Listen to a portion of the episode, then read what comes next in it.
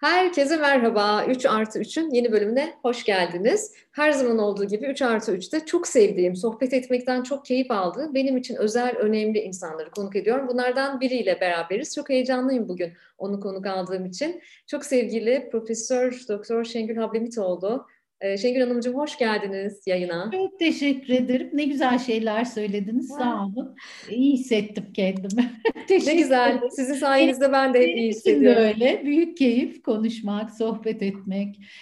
Biraz böyle kadın sohbeti de yaptık. Siz kayıt almadan önce ya ben ısındım da yani. Evet, bir ısınma turu da yaptık. Evet. Şimdi ben takip edenler var 3+3'ü ama belki ilk kez dinleyenler için bir açıklama yapayım. 3+3'ün şöyle bir formatı var. Ben konuğuma 3 soru soruyorum. Konuğum bana 3 soru soruyor. Ve bu soruları birbirimizle önceden paylaşmıyoruz. Hiçbir fikrimiz yok birbirimize karşı taraftan nasıl bir soru gelecek. Heyecanı da orada zaten. Son derece sahici, doğaçlama. Bir masada oturduğumuzda birebirken dostlarımla, bu konuklarımla ne konuşuyorsam yayına da bunu yansıtmak istediğim için böyle bir program yapıyoruz. O yüzden 3+3'te şimdi Şengül Hanım'a ben sorularımın birincisini yönelteceğim. Sonra ondan sorularımı alacağım ama tabii ki eminim çoğunuz tanıyorsunuz, hepiniz tanıyorsunuz Şengül Hablemitoğlu'nu. Ama ben bir miktar onunla ilgili birkaç bir şey söylemek istiyorum. O çok önemli bir sosyal bilimci. Aynı zamanda Ankara'da Hablemitoğlu Enstitüsü'nde yaz danışmanlığı yapıyor. Bütün kalbimle, açıklıkla ifade etmek isterim ki ben de kendisinin aynı zamanda danışanıyım.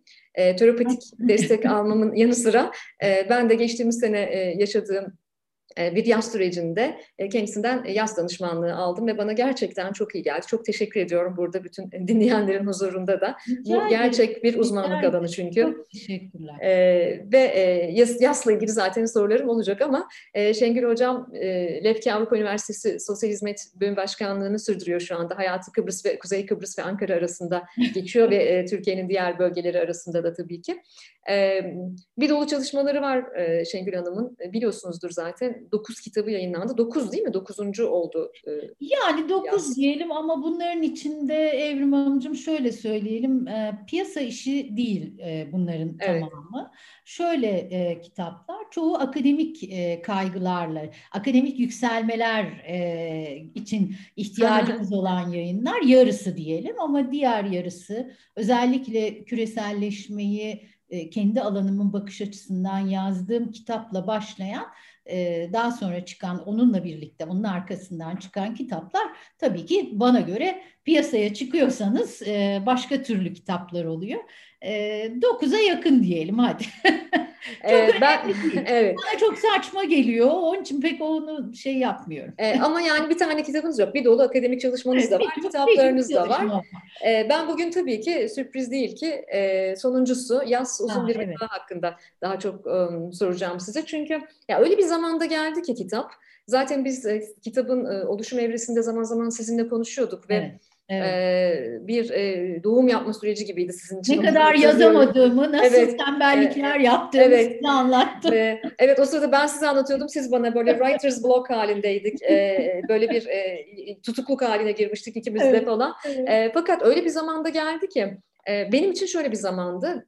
Bir kere hem uzun zamandır hem de bilhassa pandemiyle birlikte yasın evreleri, yasın faydaları konusunda çok okuyordum, çok kavramaya çalışıyordum. Bir sürü sosyal psikoloğun çalışmalarını takip ediyordum ama çünkü bence hayatımızdaki kriz dönemlerini anlamlandırmak iyi bir şeydir diye düşünüyordum. Sonra pandeminin üzerine hop diye benim için bir kişisel yasta geldi tam pandeminin orta yerinde.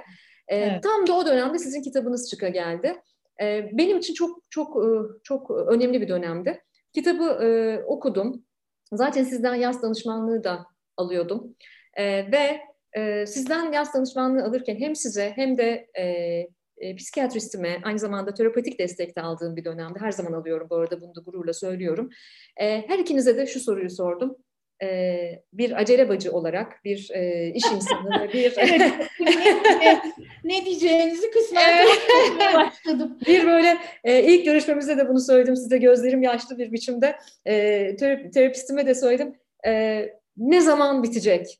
Bu yaz ne kadar sürecek? Teknik olarak bana tam olarak tarih verebilir misiniz diye. Siz de hem bana öyle dediniz hem de kitapta da bunu yazdınız. Yaz tutmanın doğru ya da yanlış, Yavaş ya da hızlı bir yolu yok. Herkesin yaz deneyimi öznel diye ben biraz rahatladım. Size sormak istiyorum. Bu yaz ne mene bir şey? Kısalığı, uzunluğu ne demek? Birinci sorun bu. Yani bir kere şöyle, bunu siz şimdi söylediniz. Formülü olan bir şey değil. Bugün bir danışanım, ilk görüşmemizi yaptık bugün. Çok yakın tarihte eşini kaybetmiş. Covid değil, onu söyleyeyim. Yani Covid korkusuyla yaşadıkları kronik bir hastalık sürecinin sonunda çok ani bir kayıp, beklenmedik bir anda gelmiş ve benzeri bir şeyi onunla konuştuk. Yani ne zaman bitecek diye sordum ona. Tıpkı sizin gibi ve bu benim kendi kişisel deneyimimle de çok sorguladığım ve daha sonra çalıştığım herkesin de bana ilk sorduğu soru bu Evrim Hanımcığım. Bu ne zaman geçer diye soruyor insanlar. Evet, bunun bir formülü yok. Bugünkü danışanımla özellikle bunun bir formülü olmadığının üzerine basa basa konuştuk. Çünkü o mühendislik eğitimi almış biriydi. Ve bana dedi ki siz sosyal bilimcisiniz, bunu sormaktan utanıyorum ama dedi bir zamanı yok mudur? Yok dedim ki zamanı yok. Sosyal bilimcileri de böyle bir şeye koydukları zaman üzülüyorum da hani biz böyle muğlak konuşan insanlar kategorisindeymişiz gibi geliyor. Özellikle bu temel bilimlerle çalışanlar biraz sosyal bilimcilere mesafeli duruyorlar bu anlamda. Evet, bir formülü yok ama hayatla ilgili hiçbir şeyin formülü yok Evrim Hanımcığım. Yaz yaşamın bir parçası. Yazık ki biz ölümle yaşanan kayıplarda da yaz tutmuyoruz. Yani yazık ki ölüm var ve ölümün ardından yaşadığımız yazla diğer kayıplardan sonra karşılaştığımız yaz aslında birbirine benziyor ama belki bizim üzerimizde yarattığı etkinin düzeyi birbirinden belki farklı oluyor ya da birbiriyle aynı olabiliyor. Şimdi bakın ne kadar yine muğlak bir şey söyledim değil mi? Olabilirlikler üzerinde konuşuyoruz hayattan bahsederken. Çünkü kesin bir şey yok ki. Yani hele de kayıp öngörülebilir bir şey değil. Yani ne kadar farklı olurdu yaşamımız değil mi? Birini ya da bir şeyi, çok önemsediğimiz bir şeyi kaybetmek, işimiz olabilir. İşte yaşamı kaybetmek zaten en istemediğimiz, bizi en korkutan şey. İnsanlar uzuvlarını kaybediyorlar. Ve geçen gün ben bir şey okudum buna dair. Bu çok sık yaşanan bir şey. Özellikle savaşlarda ya da terör olaylarında uzuvlarını kaybeden insanlar var. Onlar bir de organın yasını tutuyorlar. Kaybettikleri organın yasını tutuyorlar. Yani şöyle bir şey. Bu yaz süreci dolayısıyla çok da girift, birbirine de tamamlayan, her kurduğunuz cümle bir sonraki açıklamanın da hazırlayıcısı gibi aslında. Yani bir organınızı kaybetmek ya da ampute edilmesi değil mi gerekiyor ameliyatlarda ya da herhangi bir nedenle. Yası da şöyle tanımlıyorlar, bir duygusal amputasyon olduğunu söylüyorlar. Duygularınızın ampute edilmesi gibi bir tanımlama da var. Yani şöyle bir şey söyleyeyim Evrim Hanımcığım, her gün ben de yeni bir şey öğreniyorum. Yani aslında çıktığım bu yolculukta amaç şuydu, ben başıma ne geldiğini anlamaya çalışırken kendimi burada buldum. Ama tabii bir tesadüf değildi, yani bu bilinçsizce bulduğum bir yer değil burası. Bu bir tesadüf değildi. Öğrenmeye çalıştım. Çünkü kendi hikayem bundan 20 yıl önce başlıyor. Bundan 20 yıl önce bunları konuşabildiğimiz hiçbir mecrada yoktu. Onu da söyleyeyim. Yani internet çok yeni Türkiye'de, kaynaklar çok sınırlı, insanlar yaz araştırmaları yapmıyorlardı bile. Evet. Ve biz yabancı literatüre bağımlı ve ona da ulaşabilirseniz bir Amerika seyahatim sırasında bu çok komiktir, gençlere komik gelir. İlk gittiğimde Türkiye'de internet yani varla yok arası bir şeydi. Kullandığımız bilgisayarlar korkunç. Bu Minitab programlarıyla tanışmışız falan. Bunu bilmiyor gençler. Ben anlattığım zaman sınıfta böyle bana gözlerini açarak bakıyorlar. Öyle bir dönemde ben en çok yaptığım şey, bir bursla gitmiştim, dağıtmadan söyleyeceğim. Fotokopiler çektim, kütüphaneden çıkmıyorum, bir yıl şey getirdim ve uçakta o bavulum kayboldu. Yani 2 gün falan ağlamıştım bavulum buluncaya kadar. Kaynaklarım gitti diye.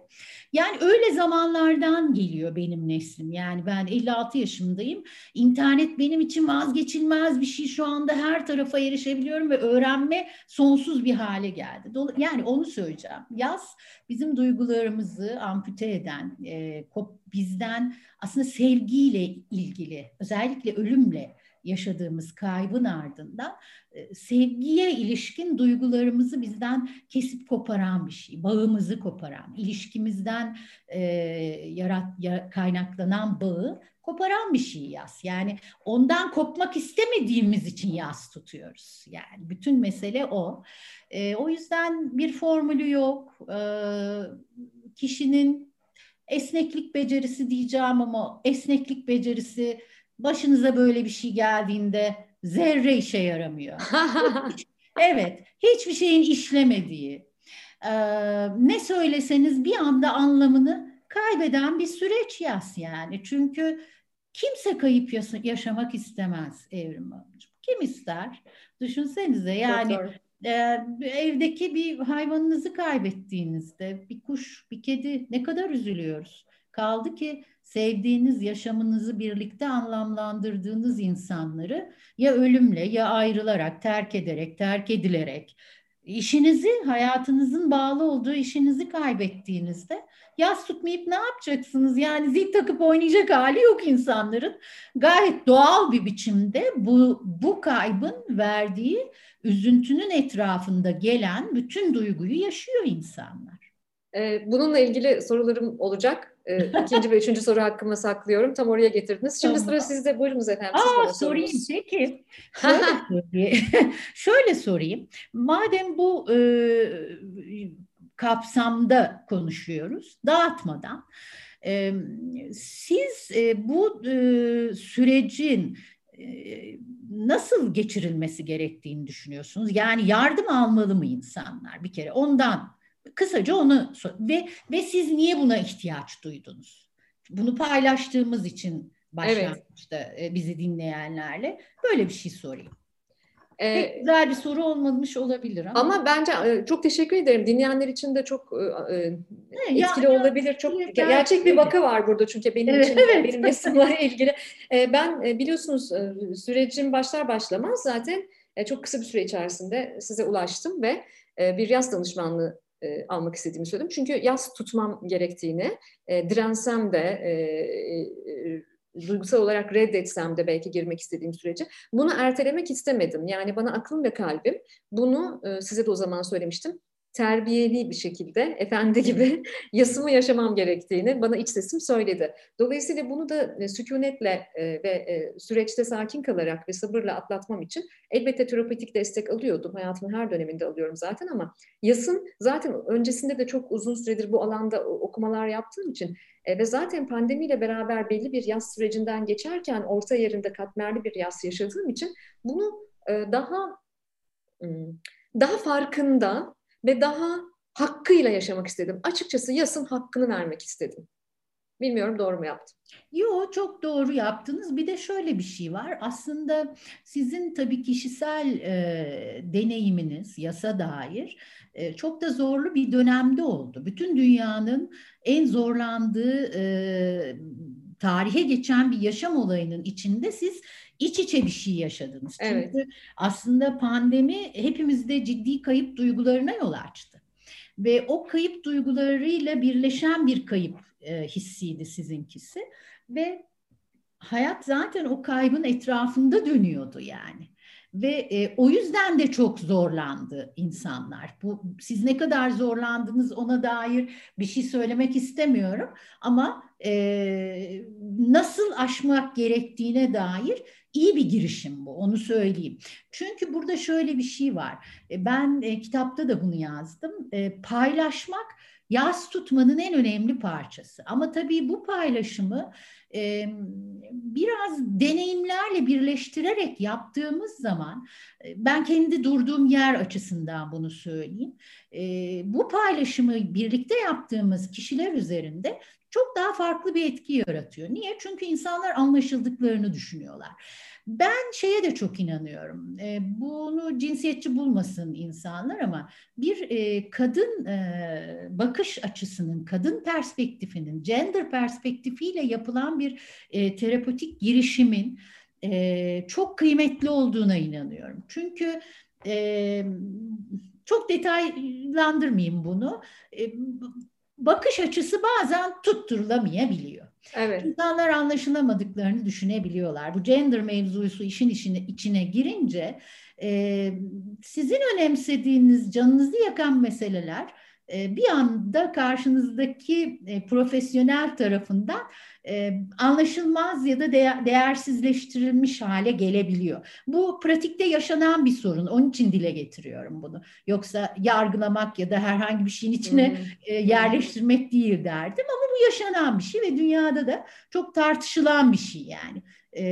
Feminist bir terapötik girişim her zaman çok daha etkili ve insana daha katkıda bulunan sonuçlar ortaya koyuyor. Kesinlikle buna bütün kalbimle katılıyorum. Bunu da deneyimledim zaten süreç içerisinde. Tam oradan alıyorum ve size şimdi soru sırası bende. İlk sorumu soruyorum. Kitap ezber ettim. Bu arada anneciğim, anneme de sevgiler buradan. Annem geçenlerde bendeydi. İstanbul'da burada okudu kitabınızı.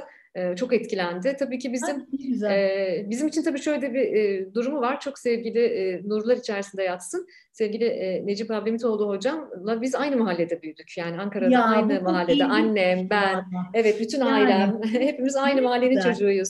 O yüzden bizim için de tabii çok kıymetli anılar ve dokunuşlar da var orada. O yüzden anneciğim bu yayın dinlediğini biliyorum. Hocaya selamlarını iletiyorum. Şimdi Marcel Proust'un bir sözünden bahsediyorsunuz kitapta. Bir acıyı ancak onu sonuna kadar deneyimleyerek iyileştiriyoruz diye. Belki de sizin bana sorduğunuz sorunun devamı olarak bunu söyleyebilirim.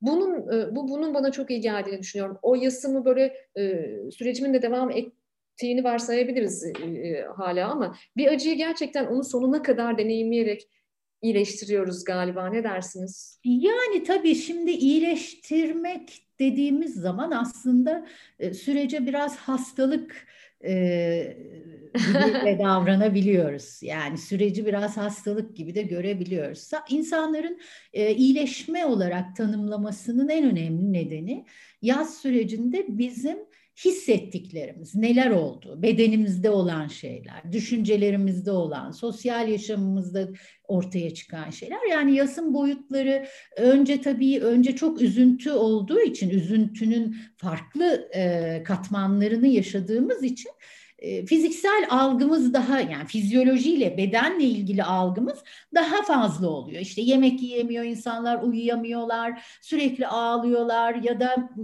pek çok fizyolojik değişim var. Bir kere nefes alamıyorsunuz. Panik atak başlangıçları yaşıyorsunuz. Bir kere bana mesela yanlış teşhis konmuş. Kalp hastalığı belirtileri gösterdiğim için kalp ilaçları falan başlanmıştı yani. Böyle bir şey var ve kimse de şunu söylememişti. Bu biraz da burada psikolojik yardıma ihtiyaç var. Biraz da oraya baksan mı denmemişti. Holter takılıyor bilmem falan ama belirtiler o değil. Yani yanıltıcı oluyor. Dolayısıyla insanlar yaz sürecinin iyileşmeyle düzeldiğini ya da değiştiğini ya da bittiğini falan düşünüyorlar. Yaz bitmiyor aslında.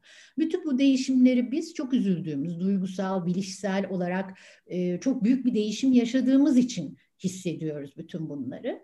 Ama bazen yaz öyle bir geliyor ki Evrim amcım, ekonomik yıkıma da dönüşebiliyor. Yani boyutlar o yüzden çok önemli. Biz bedenimizdeki, zihnimizdeki değişimi daha fazla algılıyoruz, daha fazla konuşuyoruz, ona daha fazla odaklanıyoruz.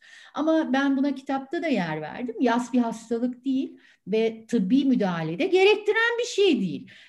Yani çok fazla yas içindeki insan, acı çeken, canı yanan, üzülen birçok insanın tıbbi müdahaleye ihtiyacı yok. Çünkü tipik bir yaz sürecinden geçiyor insanlar. Ha, sizin tanınız konmuştur, bir ruhsal sorununuz vardır, işte tanımlanan bir sorun vardır. Bir takım ilaçlar kullanıyorsunuzdur falan. O süreç o zaman zorlayıcı, daha farklı zorlayıcı hale gelir ve tıbbi bir girişim, müdahale gerektirir. Ama normal bir yaz süreci, tipik yaz süreci böyle bir müdahaleye ihtiyaç duymaz. Yani yaz süreci tıbbileştirilmesi gereken bir şey değil.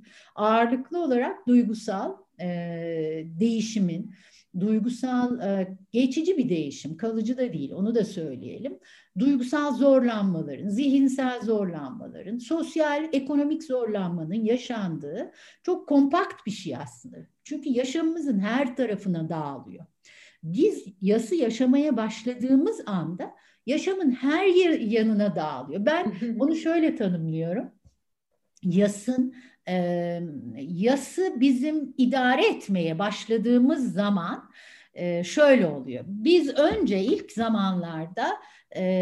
zamanlarda yaşamımız yasın yörüngesinde oluyor. Ama zaman ilerleyip biz biraz işin içinde yol alıp biraz anlamaya başlayınca ya da bunu tolere etmeye başlayınca diyeyim, bu da çok doğru bir kelime değil, hani tırnak içinde söyleyelim, neyi tolere edeceğiz?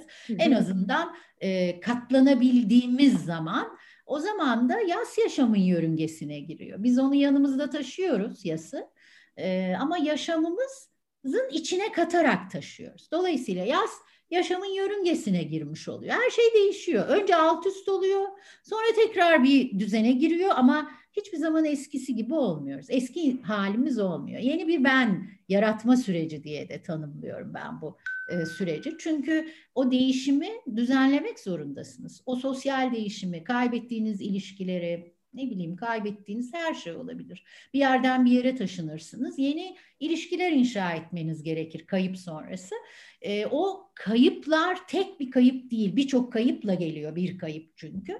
Bütün bunları yeniden inşa etme süreci. Aslında yeni bir hayat üretme, yeni bir hayat kurma süreci.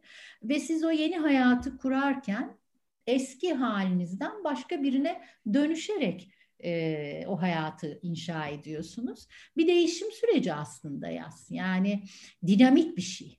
Başlayıp hadi böyle üzülelim, ağıtlar yakalım. İşte 52'si, 7'si geçti, 52'si geçti. Hani geleneksel anlamda baktığımız zaman da öyle bir şey de değil. Mezarlığa gidelim, ziyaretimizi yapalım. Ya da işte işimizi kaybettik, ne yapalım? Muhtaç mı olduk? Hayır. Bir mücadele veriyoruz. Hayatta kalma mücadelesi aslında. Ne kaybedersek kaybedelim Evrim Hanımcığım.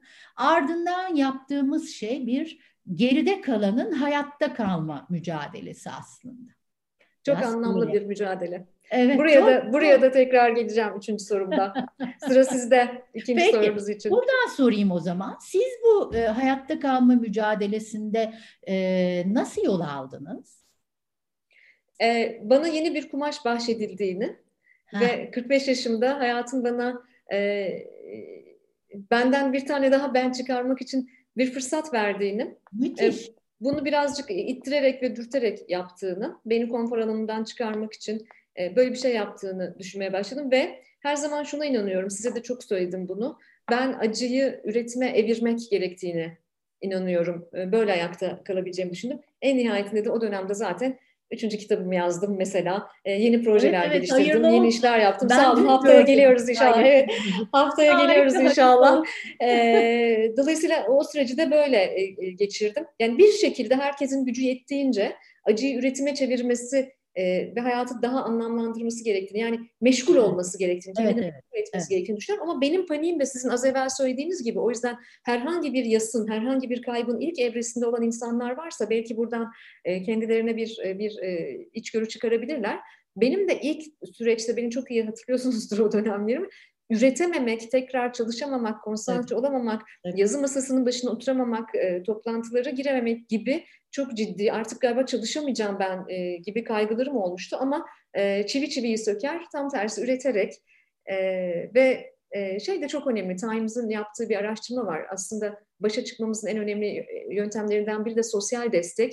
O yüzden hem uzmanlardan destek alarak, sizin gibi çok sevgili psikiyatristim Gülcan Özer gibi uzmanlarından destek alarak ama aynı zamanda da bir dayanışma ağının var olduğunu da bilerek, dostluklardan, akrabalardan, aileden destek alarak bunlar da çok önemli bence. Çok önemli. Şimdi aslında sosyal destek bir kapital, yani bir sermaye bizim. Evet. Çok önemli. Maliyeti ya da ne diyeyim işte büyüklüğü böyle nesnel olarak açıklanamayacak ama bizi ayakta tutan bir şey, bir sermaye, insani sermaye. O açıdan çok önemli. Bu sosyal destek bizde çok muazzam mı işliyor? O tartışmalı. Onu bir kenara koyalım. Ama biraz daha turnusol kağıdı görevi de görüyor yaz. Hem de değil nasıl? Mi? Evet. Hem de nasıl? İlişkilerinizi, insanlarla kurduğunuz ilişkilerin kalitesini, evet. Daha böyle yüzeysel söyleyeyim onu. İnsanların neden etrafınızda bulunup bulunmadıklarını sorgulama süreci aslında. Demin dedim ya, bir hayatta kalma mücadelesi ama aynı zamanda da yeryüzündeki varlığınızın nedenini, anlamını, hedeflerinizi muhasebe ettiğiniz bir süreç. Yani hem bir sorgulama hem de bir muhasebe yaptığınız süreç. Ve insanın küllerinden doğmasının da mümkün olduğu bir süreç. Yani şu beklentiyi ben çok yanlış buluyorum. Evet, çok zor. Evet, birçok şeyi kaybettik. Aynı anda bir şeyle birkaç şeyi bir anda kaybettik. Ama yerine konamayacak tek şey insan yaşamı. Onun dışındakileri yerine koyabiliyoruz.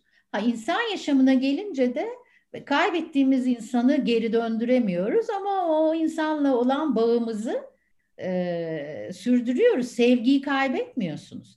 Bir de tabii çok edebiyat dünyasının da yasla çok yakından ilişkili olduğunu da biliyoruz. Yani çok güzel metinler var yasa dair. Çok zengin bir literatür var. O da insana iyi geliyor. Şiirler var, şarkılar var. Güzel şeyler bunlar. Yani dediniz ya, üretmek. Aslında yaz süreci birçok insan için bir üretim sürecine dönüşmüş.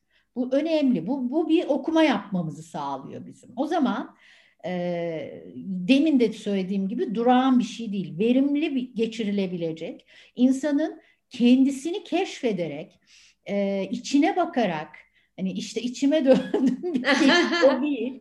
Ama bir içgörü yeteneği kazandırılmıyor bizim. Kültürel olarak buna uygun bir toplumda yaşamıyoruz. Yani biz daha çok dış odaklı yetiştiriliyoruz. Böyle bir kültürümüz var. El alem kültürü yani. Buna uygun yetiştiriliyoruz ama yaz sürecinde eğer biraz da işin içine farkındalık girmişse ve arayış girmişse, ne yaşanıldığını ve nasıl yaşanılması gerektiğine dair bir arayış da girmişse, insanlar bunu bir üretim, bir değişim, bir içgörü geliştirme sürecine dönüştürebiliyorlar. Şimdi böyle söylediğimde de aslında ne kadar insana ait bencillikleri de ne kadar koruduğumuzu, taşıdığımızı da düşünebilir herkes. Ama hayatta kalmak için geldiğimiz bu gezegende hakkını vermek lazım yaşamın. Evet. Şimdi yaşamın tam hakkını bu sürecin içinden geçerken bile verebiliriz. Onu söylemek istiyorum. Tam o içinden geçme haliyle ilgili benim zaman zaman eleştirildiğim bir konuyla ilgili de size üçüncü ve son sorumu soracağım. Bunun için yani az önceki yorumlarınıza çok iyi bir pas atma olacağını düşünüyorum. Bunun için kitaptan bir bölüm okuyacağım önce. Hadi ne güzel. Kayıplarımızdan sonra yeniden bir amaç arayışını yapılandırarak belirlediğimiz yeni amaçları yaşamımıza entegre etmek için kendimize izin vermek zanaati diye bir zanaatten bahsediyorsunuz. Çünkü yaşamımız paramparça olsa da dağılan parçaları toplayıp birleştirmek belki de tahminimizden daha kolaydır. Çünkü elimizde bedeli ağır bir bilgi var. Evet. Kırılganlık bilinci kazandık. Şimdi ben kendi sürecimde zaten kırılganlık ve yaralanmaya açıklık üzerine de bir süredir çok okurken ve çalışırken bir de bunu deneyimledim. Ve kırılganlık bilincini üretimime yansıttım. Ve işte sosyal medyada veya işte yazılarımda, makalelerimde, çalışmalarımda beni takip edenler benim kırıldığımı, incinmiş bir hale geldiğimi anladılar.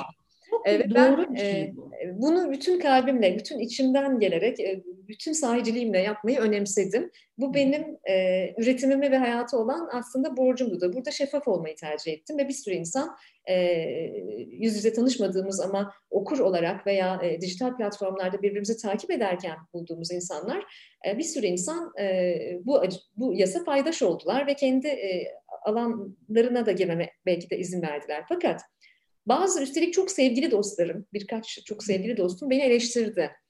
Sen çok güçlü bir kadınsın ve böyle yaralı olduğunu hissettirmen hiç hoş bir şey değil. Bence yapma diyenler de oldu. Tam burada evet. Son sorun kırılganlık bilinci. Biraz kırılganlık bilincinin öneminden bahsedelim mi? Şimdi bu kırılganlık bilinci dediğimiz şey bizim aslında kurban olmayı reddetmemizi de sağlıyor. Şimdi şöyle yapabiliriz. Ah ah vah vah öldük bittik mahvolduk her şey yok oldu. Ben de zaten insanım, her şeye açım, başıma da bunlar geldi. Bu bir kurban bakış açısı.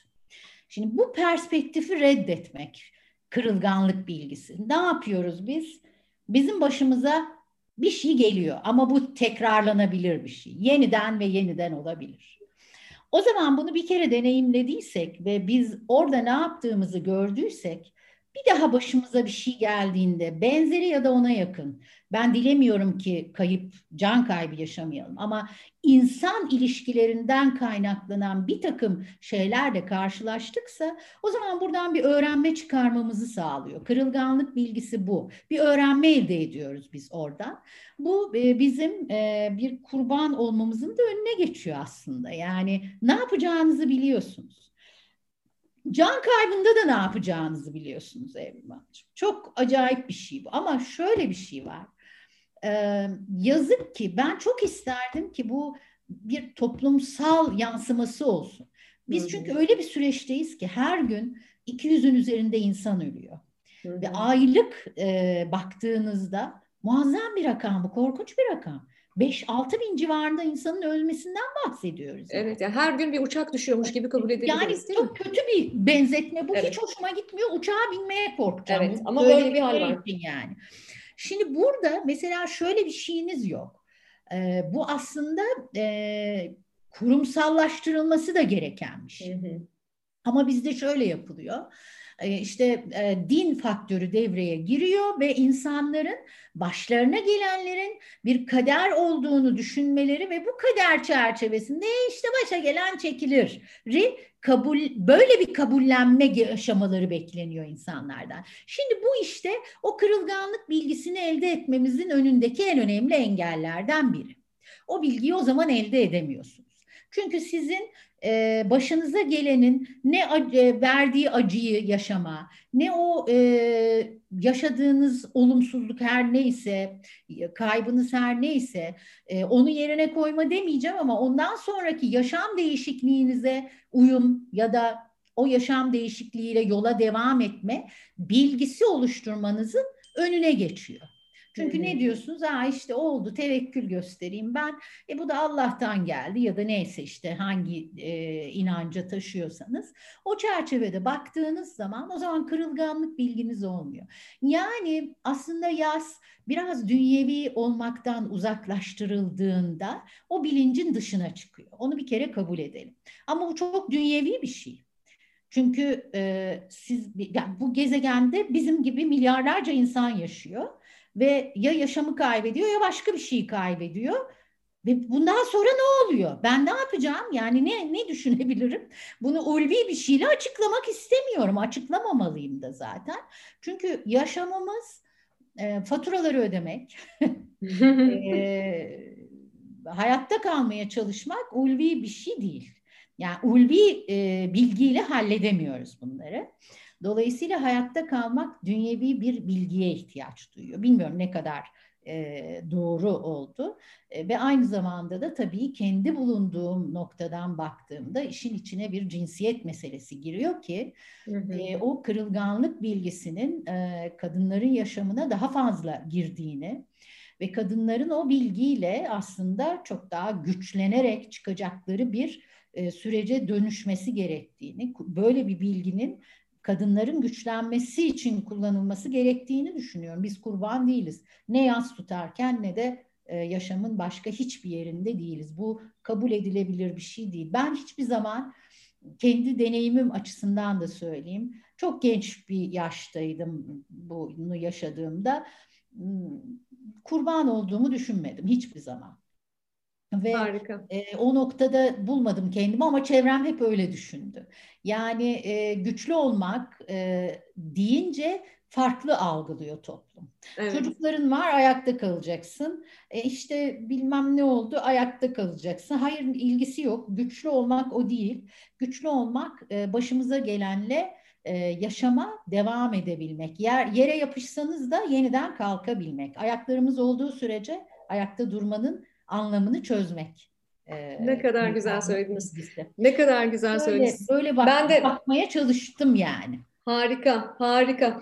Ben de o yüzden gücümü kırılganlığımdan aldığımı iddia ediyorum. Epey bir zamandır. O yüzden bize, size de bana da bir şekilde bunu gösterme denmesini de ben aslında şuna da bağlıyorum. İnsanlar etraflarında canı yanan insan görmeyi de çok istemiyorlar aslında. Bundan hoşnut olmuyorlar.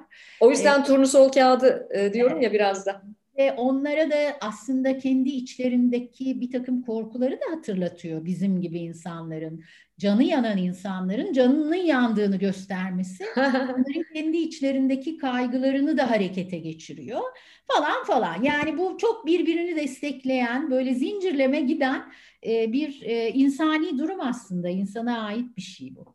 Ne kadar güzel söylediniz ve bizi dinleyen herkesin çok işine yarayacağına eminim. Bir son sorumuz var. Son soru hakkınız sizin. Ben soracağım. Evet. Peki şöyle yapabilir miyiz? Acaba Evrim Kur'an bugün mutlu mu? Kendini bir anda böyle bir şeyin pençesine düşmüş hissederken şimdi mutlu mu? Gerçekten mutluyum. Harika. Bunu duymaktan da ben ayrıca çok mutluyum. Onu da söylemiş olayım. Çünkü kayıp yaşamak mutsuz olmamızı gerektirmiyor. Üzgün olabiliriz ama mutsuz olmak zorunda değiliz. Evet. Mutsuzluk kayıpla gelen değil, olaya bağlı ortaya çıkan bir şey. Kayıpla gelen bir şey olmamalı. Mutsuzluk kendimizle ilgili bir şey, varlığımızla ilgili bir şey. O yüzden demek ki sizin de sağlam bir var olma biçiminiz var yeryüzünde, öyle diyelim. Yani biliyorsunuz o Japon atasözünü, Yılmaz'la öyle anlatır Japonlar, 7 kere düşüp 8 kere kalkmak diye. Bu da düşmelerimden bir tanesiydi. Gene düşmediğim anlamına da asla gelmiyor. Ama özellikle pandemi sürecinde oldukça keyifsiz deneyimler yaşamış olmak ve bir tür yaz, birkaç türlü hatta yaz yaşamış olmak bana sağlam bir kroşeydi. Bayağı devrildim, yere yapıştım. Ama kalkış çok şahane oldu. Daha da heyecan veriyor bana şu anda. Harika. Buna ilişkin de tabii ki hazırlayan koşullar da önemli sanıyorum. Bazı özellikleri taşımasa, bir kadın olarak düşünelim, biraz daha zor olabilirdi belki, değil mi? Bu da çok önemli. Sanırım ama öyle. Bir hazırlıklılık evresi de sanırım vardı. Evet. Ben yayınıma geldiğiniz için çok teşekkür ediyorum. Sizinle sabahlara kadar konuşmak istiyorum. Olun, ne güzel. Zaten uzun uzun konuşuyoruz da sizin varlığınız bana her zaman, benim bahsettiğim süreçlerin öncesinde de şimdisinde de her zaman bana umut veren, enerji veren, çok gurur duyduğum birisiniz, bir rol modelsiniz. O yüzden yayını kapatırken yine kitaba döneceğim. Ve beni çok etkileyen bir bölüm okuyacağım. Ondan sonra hoşça kalın diyeceğim. Belki bütün bu konuştuklarımızın da özeti olacaktır bu. Yaz, kaybettiğimiz sevdiklerimize içimizde bir yer açmaktır. Onları içimize sığdırmak için kendimizi büyütmektir. Herkes yitirir sevdiklerini. Bazen depremde, savaşta, salgın hastalıklarda, bazen bir hastane odasında, sıralı ya da sırasız ölümlerde. Yitirdiklerimizle birlikte yaşamaktır hayat. Kimi zaman da yitirilen bir yurt olur. Kimi zaman bütün düşlerin saklandığı bir ev, ocağı tüttüren bir iş, aşina olanın verdiği güven ve sıcaklık. Yitirdiklerine dönüp bakmak ister insan. Yitip gidenin ardında bıraktığı boşluğa atılacak bir son bakış, söylenecek bir son söz vardır hep. Yaz, şair Orpheus gibi yer altına inip sevdiklerimizi geri getirme çabası ve bu çabanın beyhudeliğini anlama sürecidir belki de. Uzun bir yoldur. Hayat boyu dönüp dönüp geriye bakılan, yitirdiklerimizi yanımıza alıp yürüdüğümüz, adına hayat denilen uzun bir yol. Evet, hayat. Çok teşekkür ederim bu yayına geldiğiniz için. Ben teşekkür ediyorum. Sizi çok seviyorum. İyi ki varsınız. Ben de sizi sevgiyle kucaklıyorum. Görüşmek üzere diyorum. Görüşmek üzere. Sağ olun.